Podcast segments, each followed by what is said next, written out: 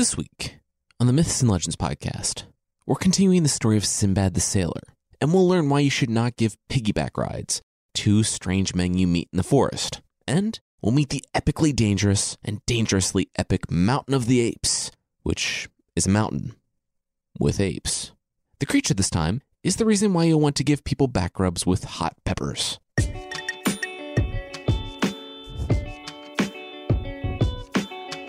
This is the Myths and Legends Podcast, episode 71B Snake Eyes. This is a podcast where I tell stories from folklore and mythology. Some are incredibly popular stories you think you know, but with surprising origins. Others are stories you might not have heard, but really should. Today's episode is brought to you by Detour. I want to tell you about a new app that's all about not looking at your phone and instead looking at the world. It's called Detour. They've got 150 immersive audio walks from Radiolab, Ken Burns, KQED, and more. It's like listening to a great podcast, but your host also guides you through some cool part of the world. Go to detour.com slash myths to take one for free. That's detour.com slash myths. Previously on the Myths and Legends podcast, Sinbad was formerly a sailor, but that was a long time ago. He lived that life, became super rich, and now just sits around talking about the dangerous adventures that made him super rich. Sinbad came across a porter who had the same name as him, so he gave the working man a lot of money to just sit around and listen to the stories of his personal adventures. They were talking about adventure two out of seven, where Sinbad was once again shipwrecked and left in a desolate valley that stretched on for miles and miles. Oh, yeah, and that valley was filled with giant, hungry snakes.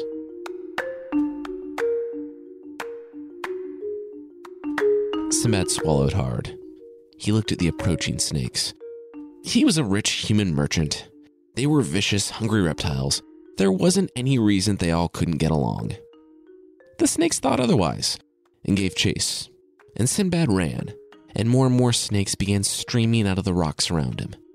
And yeah, it was exactly like that clip from Planet Earth 2. I linked it in the show notes for the uninitiated.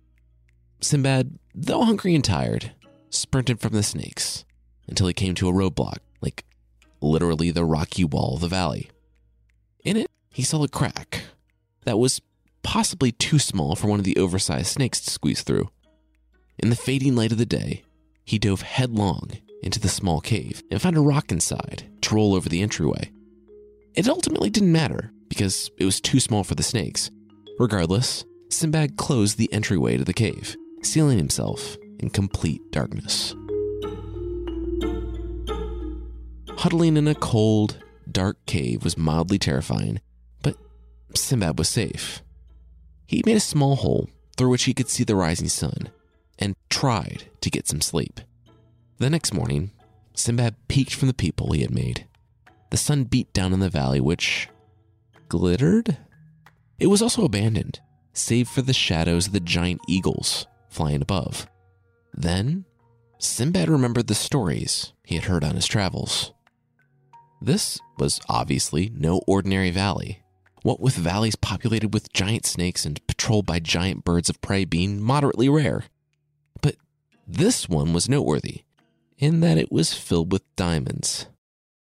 Wait, diamonds? The porter interrupted.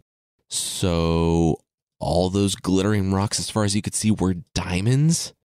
Yup. Seriously, everything just works out for you, doesn't it? The porter said. Oh, you have no idea, said Sinbad the sailor, moving on with his story. Sinbad in the story kicked the rock away from the cave's opening and ran out to the diamond filled field. He began scooping diamonds into every pocket and fold of his clothing.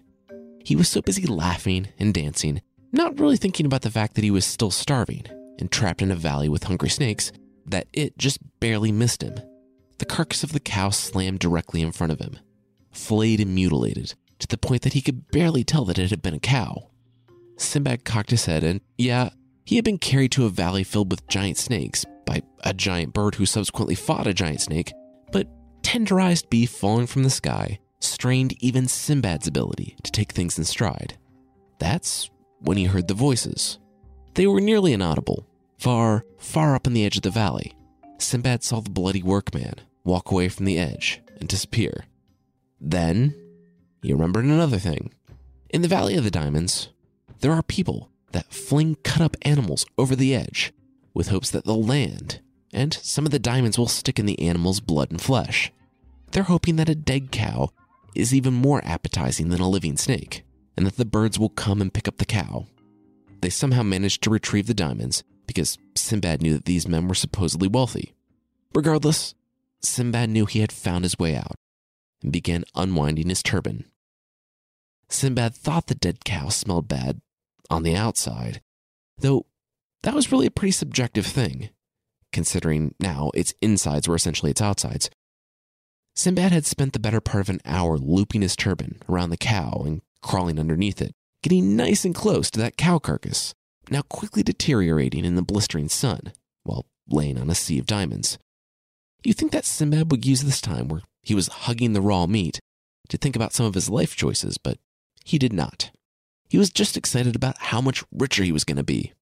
Finally, he heard a bird screech from the sky, and he knew that it was coming for him. He braced himself, and it was about as bad as he thought. The bird landed hard on the cow, gripped its flesh, and flew off. On his second flight in as many days, Sinbad realized he didn't really appreciate not clinging to decaying cow in his last flight. Oh well, life lessons. Sinbad wasn't in the air nearly as long this time, and the bird wasn't as big, though Sinbad had actually thought things through a bit. He loosened his strap in the air so that when they neared the edge of the valley, he could simply jump off his ride, lest he be crushed by the cow. Falling to the ground, he rolled and then ran to the trees. When he was safe, he looked back and saw the bird tearing apart the cow. It was big. I mean, big enough to fly basically unencumbered, carrying both a cow carcass and a human, but not block out the sun big. So when the men emerged from the forest with arrows and clubs, the thing flew off without putting up much of a fight. The men rushed to the carcass and turned it over, finding it nearly completely devoid of diamonds. They swore, just as Sinbad strolled out from the tree line. Oh, hi guys, Sinbad called out. I stay for a walk as I always do around here because I'm local and very well known. Okay. Hi, the men said, fanning out around Sinbad. You wouldn't happen to know anything about why our cow doesn't have any diamonds stuck to it, would you? Oh, guys, I don't know if you know this, but dead cows don't usually have a lot of diamonds, Sinbad laughed. Well, ours usually do, the men said. Also, you're covered in blood and bits of cow, like way more than the standard amount of zero bits of cow. We'll ask again. Are you sure you don't know anything about the diamonds? I don't know what you're talking about, Sinbad said. But on a completely unrelated note, if it's diamonds you want, I have pockets and pockets of diamonds for no particular reason. Want some? The men sighed. Yes, yes, they would. Sinbad eventually fessed up, saying that they probably didn't guess, but he usually didn't just walk around with pocketfuls of diamonds. They replied, Yeah, we know. As Sinbad recounted his tale, their jaws dropped. They were astounded. He was the first man to go into that valley and live. So they let him travel with them. On his return trip to Baghdad, Sinbad saw many wondrous sights. He saw cool trees, cattle, and this magnificent beast known as a rhinoceros.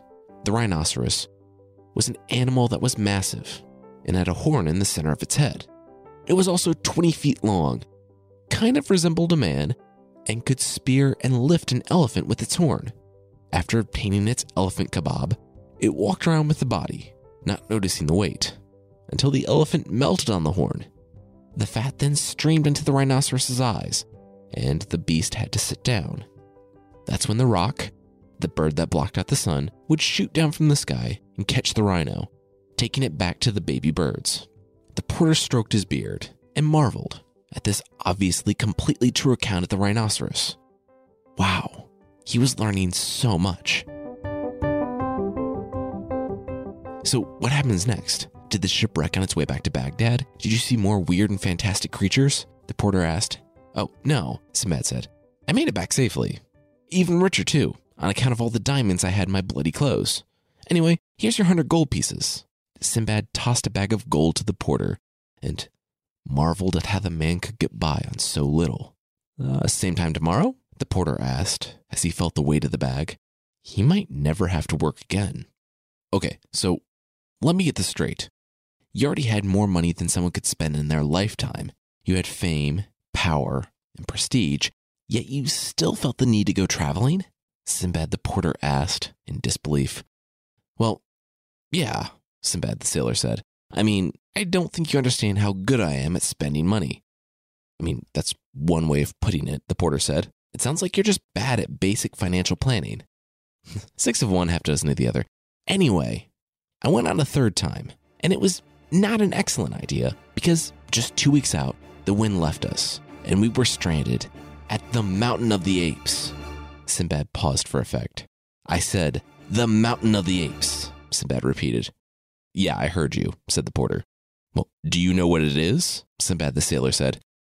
Well, I'm not really a gambling man because, well, I am shockingly poor, but if I had to guess, I would say it's a mountain. With apes on it, the porter replied.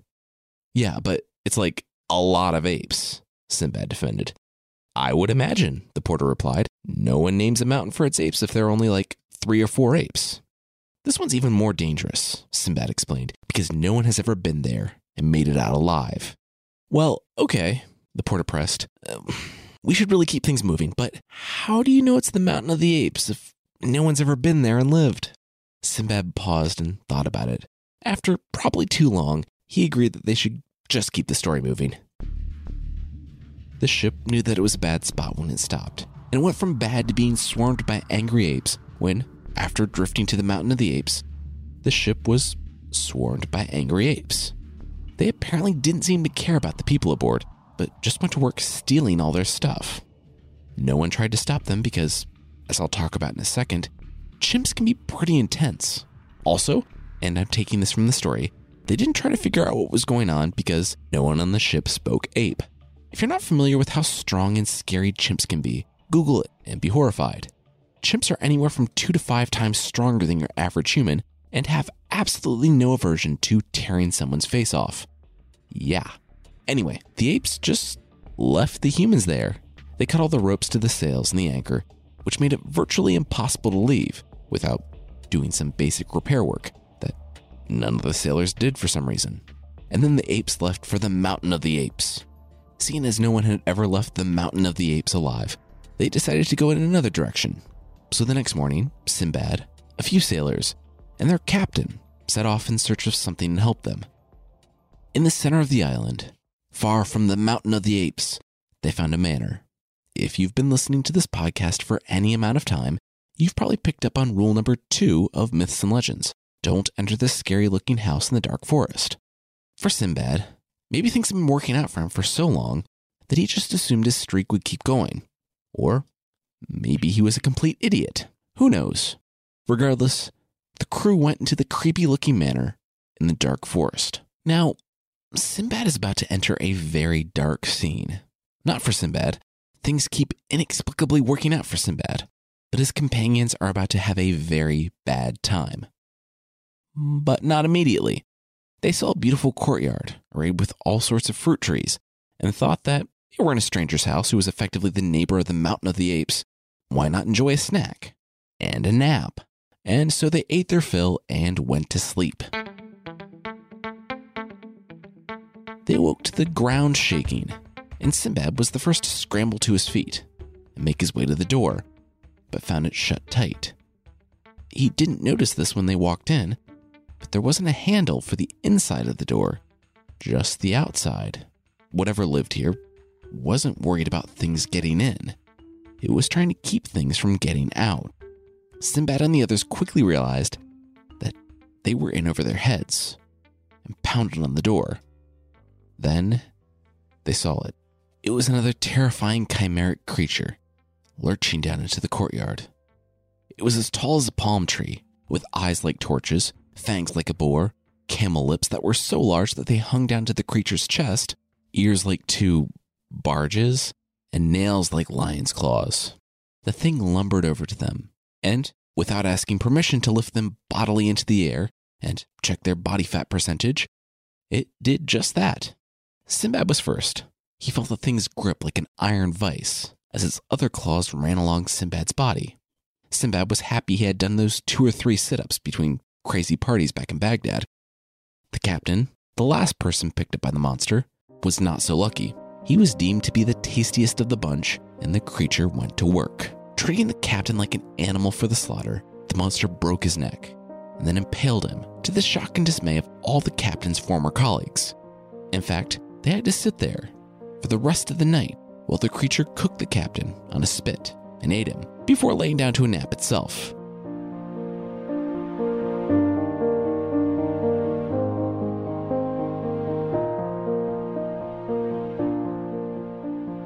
Sinbad will resume being a completely terrible coworker, but that will be right after this. Oh, oh, oh, O'Reilly! You need parts? O'Reilly Auto Parts has parts. Need them fast? We've got fast. No matter what you need, we have thousands of professional parts people doing their part to make sure you have it. Product availability. Just one part that makes O'Reilly stand apart. The professional parts people. Oh, oh,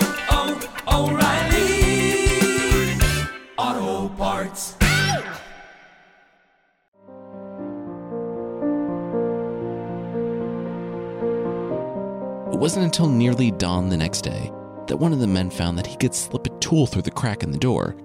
And with their applied force and a working knowledge of basic physics, they were able to lift the bar on the other side and run off into the forest. What happened next boggles the mind a bit. They couldn't find their way back to the ship. You know the phrase, better the devil you know than the devil you don't? Well, in this situation, no. Just no. I don't care how scary the forest is at nightfall, you don't go back to the manor owned by a lurching ogre with a taste for human. But they did. And, again, the door sealed behind them. And, again, the next tastiest one was taken and eaten. Great job, guys. The next day, they, again, escaped. But this time, they decided to not even try to find the boats. They were going to do something vastly more risky. They snuck back into the manor and pilfered the ogre's wood supply, using it to build a rickety raft to somehow use to brave the open ocean. That, however, would be after they went full Odyssey and blinded the ogre after it was asleep, so it wouldn't notice that they were escaping the next morning. Maybe it would even throw some borders at them for literary bonus points. Okay, so maybe an obvious question, the porter chimed in, but why not just escape in daytime without, you know, needlessly sacrificing another crew member? Well, I mean, then it wouldn't be like the Odyssey, right? Sinbad said. We would just be sailing away, not sailing away being chased by a blind ogre, maybe throwing boulders at the ship, Sinbad noted. So you're just gonna let a man die to prove you read a book? The porter asked. You obviously don't get literature, Sinbad stated, and returned to his story. Anyway, that's exactly what happened. Yet another man was eaten, and they used some hot iron pokers to blind the creature as it slept. They ran out in the night to the raft, sounds of the creature barreling after them at full speed, growing louder and louder. As they paddled, Sinbad squealed, Yes! Sailing away, a blind ogre, and boulders falling all around them. This was just what no one called an Odyssey hat trick. He was so excited to tell the story later to show how smart he was. Except that Sinbad miscalculated. The ogre was not the only ogre. He was married. Mrs. Ogre didn't make a hobby of skewering and eating strangers, but she was still pretty mad about these little guys, blinding her husband. She, with two eyes, was a much better shot with the boulders than her husband and Polyphemus from the Odyssey. Boulders rained down from the sky, and by the time Sinbad and his crew were out of range, it was just Sinbad and two other survivors. Everyone else had been killed in the escape. As the waves rocked them in the open ocean, Sinbad promised the other two that he would not push for any more costly literary references. But hey, at least they'd have a cool story to tell their kids or some stranger someday. Well, Sinbad would have a cool story. The islands must have been part of an archipelago, because they quickly skidded to a stop on yet another one. They considered waiting for the sun to rise, but finding the land abandoned, stopped for the night. Sinbad heard something next to him and woke up. He looked over at one of his two companions who had survived and asked him, Hey, We're freezing over here. Where'd you get a sweet snakeskin sleeping bag? Also, why are you blue and puffy? Oh. Oh, you're being eaten alive by a snake. Uh. Sinbad rolled over. Psst, hey, other guy. We should probably run away really fast. This guy's being eaten by a giant snake. Oh my gosh, we should help him, the other guy said. Oh, you mean the parts of him that aren't partially digested by a giant serpent? Sinbad said. Yeah, they're not doing too well either. The pair did not end up helping the dead man and ran away as fast as they could. Even though they guessed that the serpent might be sleeping off his big meal, nothing in this place followed any rules of normalcy, so they decided to stay safe and sleep in a tree that night. For some reason, the man who wasn't Sinbad, and who the story doesn't even give a name because he was so expendable, decided to sleep on a branch lower than Sinbad. Well, as you can probably guess, he was the next man to find himself in the probably too constricting snake sleeping bag. Sinbad watched the snake slowly eat the man, all while looking at Sinbad with eyes that said, Yeah, soon, before slithering into the forest for a long nap. Sinbad, lost once again on the dangerous island, thought that this might finally be the end of him. But Sinbad's surprising. I don't think he's particularly brilliant, but like one out of five of his ideas are really smart. So he actually devised a way to survive the night. He tied wood to his feet, sides, and front. Wide wood, wood that would be too big for a snake to swallow. And it worked. That night, the snake slithered out of the woods and unhinged its jaw to start the process of eating Sinbad. But no matter how it tried, the man was too bulky. The snake just couldn't do it. But that didn't stop it from trying, and Sinbad spent an awkward and scary night lying on the ground with a giant serpent trying to wrap its mouth around him. Come morning, the snake gave up and slithered away in shame, never to be seen by Sinbad again.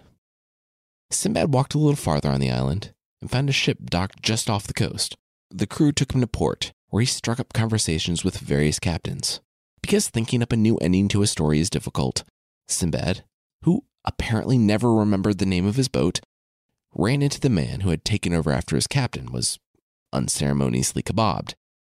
They repaired the ship and continued on. Did that whole thing where they didn't believe it was Sinbad, but then they did believe it was Sinbad. And Sinbad returned to Baghdad with even more money, as well as some cool and definitely true stories.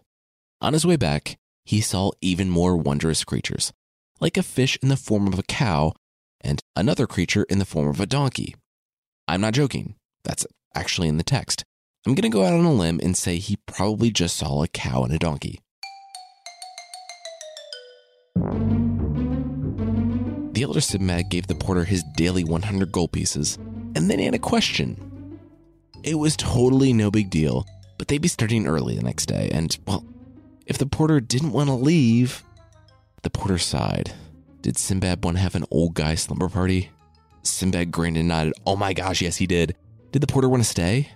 The porter said that staying in the rich man's house was infinitely better than returning to his own hut. Sure, he'd stay. Okay, awesome, Sinbad said. I have people that can act out any story we want. I can command them not to sleep. This is to be so great. We're just going to brush past the reasons why I keep on going on these trips and putting myself in mortal danger for no reason other than to get more of something that I already have too much of and just jump right into the story. Cool? Sinbad asked.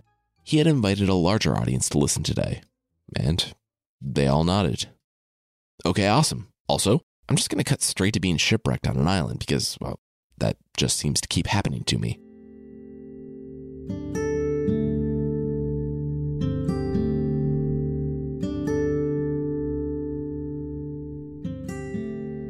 Sinbad blinked as he awoke, and he felt the damp sand underneath his head.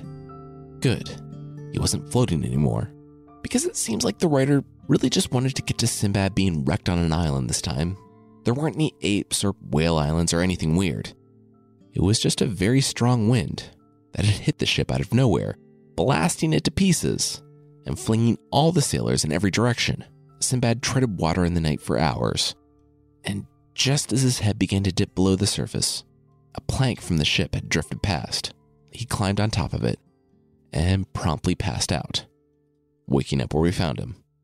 He looked over and saw about a dozen other sailors, and merchants from the ship, all in the same situation. Sinbad stood and immediately took control of the situation. He explained that he had already been shipwrecked way too many times, so he knew what to do in this scenario. First, they needed to start looking for weird horse breeders or giant bird. Oh, wait. Who are they? Sinbad stopped as he watched a group of strangers crest a nearby hill. Are they a bunch of angry naked guys? They were, in fact, a bunch of angry naked guys. The crew and merchants asked what they should do as the naked guys surrounded them and put spears to their throats. Sinbad decided that while he had never really encountered angry naked guys in his travels, so he couldn't say for sure, the spears to their throats were a pretty good indication that they should go with the angry naked guys. Everyone agreed.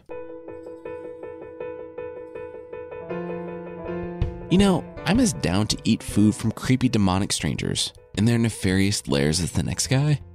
But really, this is disgusting, Sinbad said to his hosts, the angry naked men. Sinbad couldn't decipher the language that this unknown group spoke.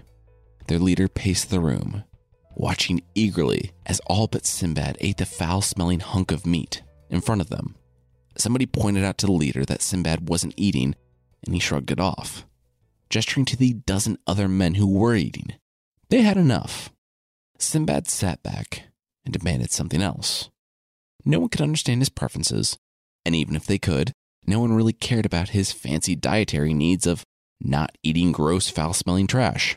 The other men all took one reluctant bite, and then many more eager bites. They all cleaned their plates, and then their eyes searched the room. Sinbad was surprised that they were still hungry, and was even more surprised when the angry naked men picked up whips and opened the door. They herded the men outside to a grassy pasture, and seeing something remotely edible, the men dove down and started eating the grass. Anything to satisfy their intense hunger. That was when Sinbad remembered the stories he had heard. There was an island far away from Baghdad that was full of cannibals. Any visitor was given a drugged piece of food. That drug made it so that no matter how much the person ate, they would never be satisfied. That way, the cannibals could fatten people up without needing to force feed them. The people would eagerly prepare themselves for the slaughter. The Magians, as they were called, took the men out every day to graze in the fields. At night, they kept the men locked up in a pen. Sinbad, because he hadn't eaten the drug, was allowed to just hang around the Magians' town. Of course, he didn't touch any of their food. You know where it came from, so he became emaciated, which meant that the cannibals really didn't care about him. Sinbad even managed to break the enclosure of his fellow soldiers and merchants, but they refused to do anything other than gorge themselves on grass until their stomachs were painfully swollen, and then they returned to captivity to rest. Sinbad sighed. They were truly lost. Sinbad, having nothing and no one, left them to their fate. Sinbad was so rich. Again. This time, he was a small business owner after wandering for eight days and nights away from the Magians, Sinbad had found some people out gathering peppercorn. They, of course, had surrounded him and demanded to know who he was. He told these people his magnificent story, and they told others, who told others, who told the king. Soon, Sinbad was before their leader, sharing all about his adventures and rocketing up in social status in a way only Sinbad the sailor could do. He quickly became a friend of the king because, yeah, of course he did. He's Sinbad. Everything works out for him. I mean, he just wandered away from a bunch of dangerous cannibals.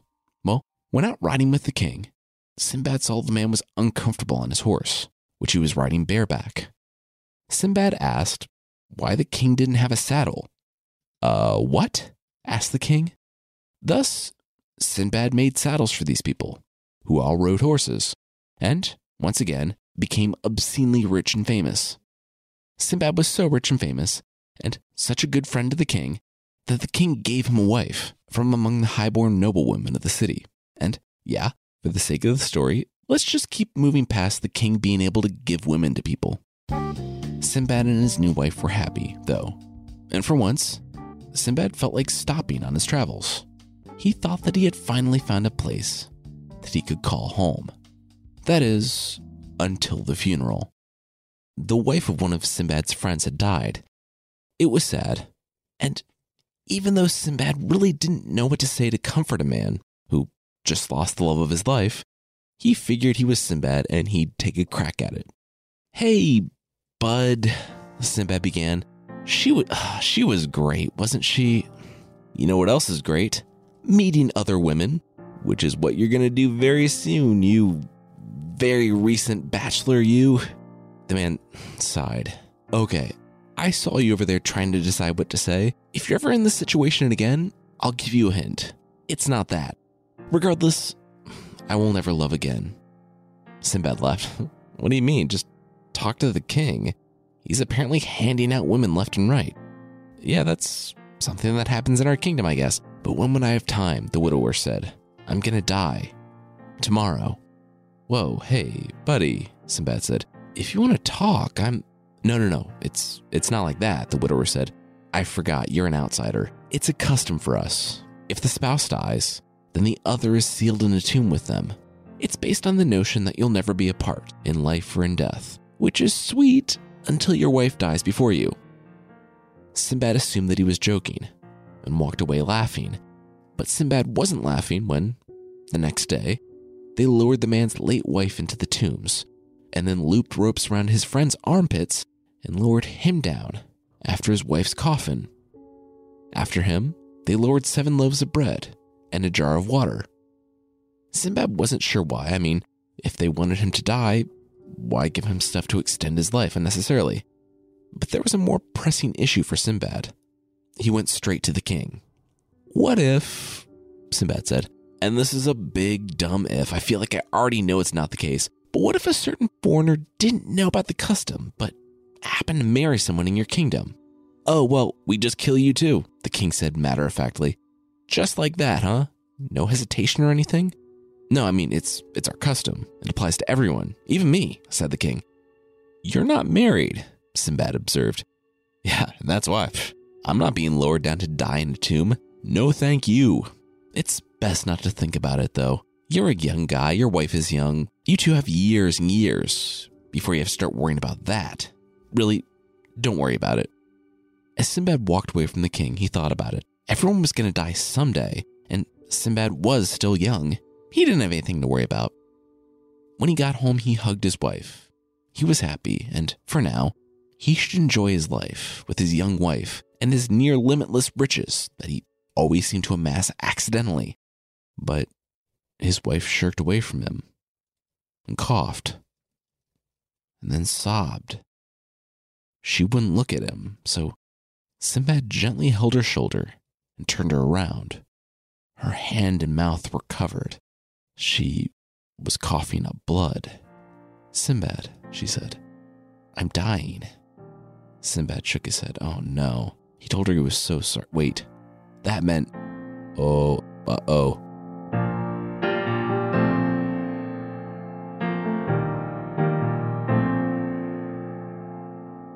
That's it for this week. Next week, we're finishing up the story of Sinbad, and we'll pick up just a few days from now when Sinbad is being lowered down to the darkness of the tomb.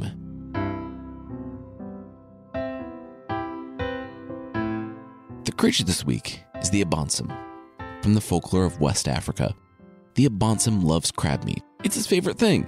He'll comb the beaches for hours looking for crabs, and when he finds them, mm, he'll cook it to perfection and enjoys it in the way that only a true connoisseur can. When, however, he can't find crabs, well, he turns to his second favorite delicacy the blood of small children. So, when he can't find his favorite food, he treats himself to some vampirism, mainly visiting children in the night, sucking blood, and infecting them with a wasting disease. The children slowly waste away unless they visit a witch doctor for a special ward. The Abansum is creepy because, well, it could be anyone. It's able to slip into human skin and look like one of us. If you, somehow, figure out the identity of the Abansum, you're advised to wait until night. The Abansum has to take its skin off to go hunting for crabs or young children, and while it's away, just rub red chili peppers on the inside of the skin. When the Abansum returns, it will feel the peppers all over its bare muscles and be unable to wear the skin again. So, no more hiding in plain sight. If you want to ward off the Abansum, methods range from burning special medicines in your house to taking all your furniture out, beating every square inch of the inside of your house with sticks, and then firing guns inside your house to make loud noises. Personally, I would really hope the burning medicine works, and don't do that last option, please. Really, though, none of that is necessary, because I thought of one way to keep your child safe from the Abansum pet crabs. That way, when the vampire stops by to help itself to some blood, it will see its favorite food right there. And just like that, there's no need to attack anyone. Just don't name the crabs or anything. They're not going to be sticking around.